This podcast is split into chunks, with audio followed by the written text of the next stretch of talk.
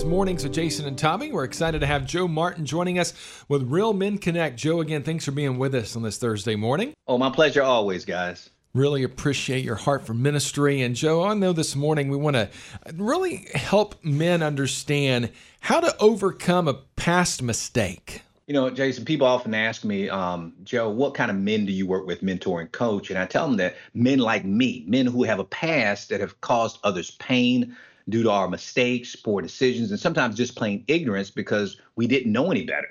So the men in our ministry are trying to live out 2 Corinthians 5:17. It says there that we're trying to become new creatures in Christ. But the challenge comes, Jason, when people that you've hurt or mistreated in your past won't allow you to get past your past because they keep reminding you of it. And it becomes like a slippery slope because if you don't acknowledge it, they think that you're being dismissive or insensitive. And if you do acknowledge it, it may cause you to feel shame and condemnation. And if you try to ignore it and don't learn from it, you're more than likely to repeat it. So the question is, what do we do? Well, I suggest that we as men, um, or in, I say in this case, not just do, but ask the Holy Spirit five questions to not only help us get past our past, but to overcome it and conquer it as well.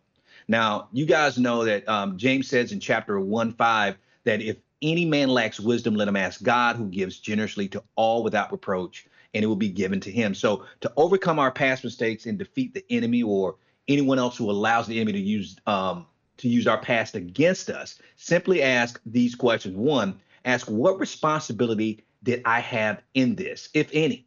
Because see, sometimes our past mistakes were not our fault.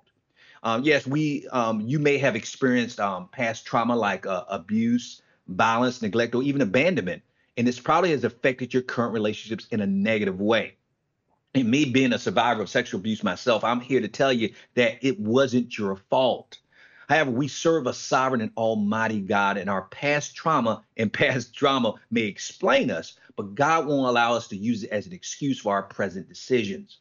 So take full responsibility for what you do to others now, not what others did to you in your past. Now, here's the second question you can ask the Holy Spirit God, what did you want me to learn from this? You know, Romans 8 28 says that all things work together for good for those who love God. So ask God, even though it wasn't good, what did I learn from my past?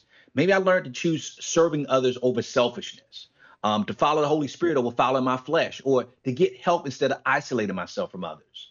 Here's another a great question to ask the Holy Spirit about your past. God, who do I need to forgive for this? Who do I need to forgive, including myself? And what a great question, because I heard it said that harboring resentment and bitterness and unforgiveness is like drinking poison and hoping the other person dies. But forgiving others is actually a gift that God wants you to give to yourself. Because when you forgive others, you actually set yourself free, free to love God, free to love others without guilt or shame. And that's what happened to me when I finally forgave the person who abused me as a child. Now, here's the fourth question What can I do to make sure I don't repeat it?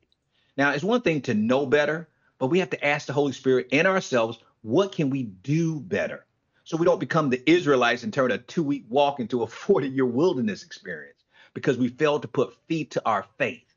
So, what do they say? They say that insanity is doing the same things over and over again and expecting different results. So, the truth is, nothing is ever going to change unless you change something. And finally, ask yourself, what can I thank God for as a result of it?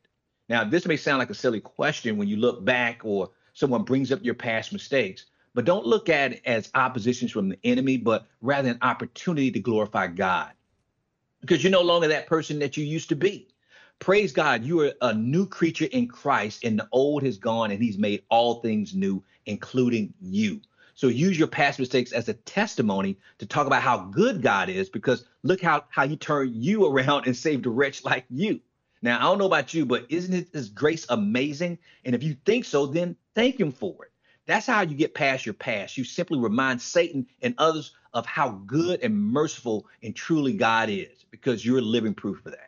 Amen. Joe Martin's mm. a Real Men Connect. And Joe, it's only by that grace of God. We are all sinners saved by grace alone. And and it's God's mercy and grace that he extends to us that we don't deserve. So we're to extend that same grace and forgiveness to others and, and give them another opportunity because we're all going to come up short. We're all going to fall and trip and stumble. And we need to extend the same grace that God gives us in forgiveness and hope to others as well. And, and give it to ourselves too because we beat ourselves up so much about our past that we can't move forward. So we have to extend that out also outward to other people as well